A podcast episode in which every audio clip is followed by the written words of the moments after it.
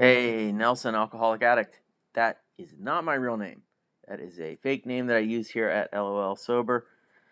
Uh, I gotta say, I'm in a pretty spiritual place these days. I think the key word there is pretty. Uh, by that, I mean I'm living a mostly, uh, you know, a sober life, and that's good. But I do have moments almost every day where I want to pull my hair out about something. You know, I got a full time job, I got three kids, I'm married. Uh, I have a house. There's always something. The oven needs to be replaced right now. There's always something, right? And you end up, you know, like I said, pulling pulling your hair out about something, and that's that's probably common amongst addicts and alcoholics. But actually, that's probably all people, right? Like even the most serene people on earth probably have a thing or two every day or every week where they're just it drives them a little bit nuts. And one thing I noticed recently about myself, I end up laughing about almost every one of those aggravating moments. Sometimes it takes a week before I laugh. Sometimes it takes a few days.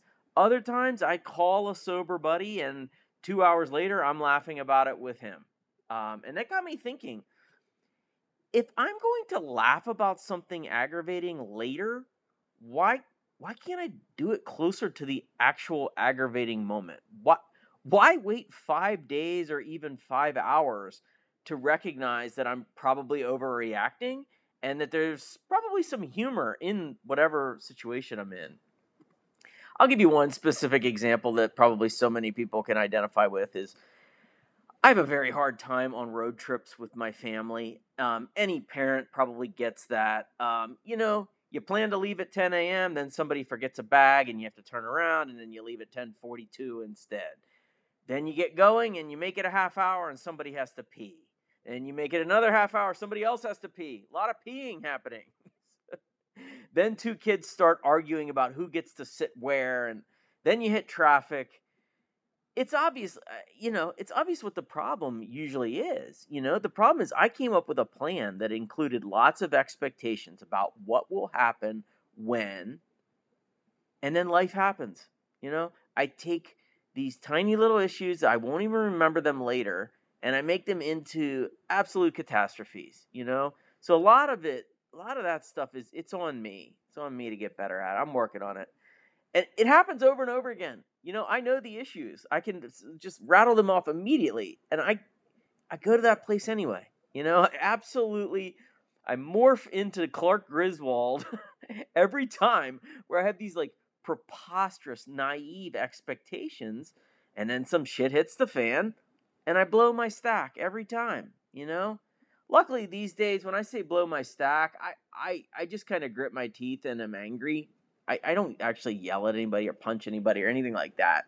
Um, so it's that's progress. it's pro- I'm not choking people out at the gas station. That's good. So um, I will. What ultimately pulls me out of that funk is that I make a phone call or two uh, to a sober friend, or I get to a meeting and then I then I laugh. You know, I always laugh because it's funny. Life is funny. Like the Clark Griswold vacation movies, National Lampoon's European Vacation, National Lampoon's Vacation, National National Lampoon's Christmas Vacation. These were all comedies, right? These were not dark horror stories. These were comedies.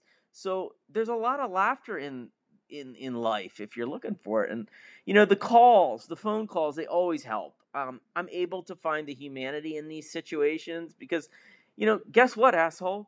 A seven year old kid doesn't have a Navy SEAL's bladder control. This is shocking news, right? Like, and you know what? Sometimes there's road construction when you're driving on a lot of roads and it slows you down. Like, that is life on life's terms. Come on. Um, and I always end up, I always end up chuckling with a friend who can usually empathize with what I'm dealing with. Usually, I have a lot of people in my life who um, they have kids and they've gone on road trips or they've just gone on road trips by themselves and run into potholes all the time and they get it, you know. And I've even forget the phone calls. Sometimes I've made phone calls to sober friends where it goes to voicemail, and halfway through the voicemail, I'm laughing at myself. so be like a 44 second voicemail where like the first 18 seconds are me venting, and then in the next 26 are just like me starting to laugh at a situation. So so I have started to really pressure myself in a in a tense moment, not afterwards, in a tense moment to say, "Hey, what what will be amusing about this a week from now or 3 days from now? What what will I laugh about?" My my goal is to try to find the humor in a difficult situation closer to when it's most difficult. So hopefully it becomes less difficult in the moment. You know, in that example above, if I hear my little buddy in the back seat say, you know, 26 miles into a 300 mile trip that she has to pee, why not just chuckle to myself and say, ha ha, you know, I knew this would happen. Happens every time. Ha ha. Let's laugh about it. And then pull over and take her to the bathroom. We'll see how it goes. Uh, it's a it's a it's a nice ambition to have, but my family and I are actually going on a trip soon that is a long drive, five of us in one car. So I will get to put this experiment to the test. And something tells me I'm still going to be grumbling when I have to stop at the rest area 10 minutes from my house. But maybe maybe it's maybe this time instead of an hour of grumbling, it'll be 5 minutes of grumbling and 55 minutes of laughing to myself. We'll see. Thanks for letting me share.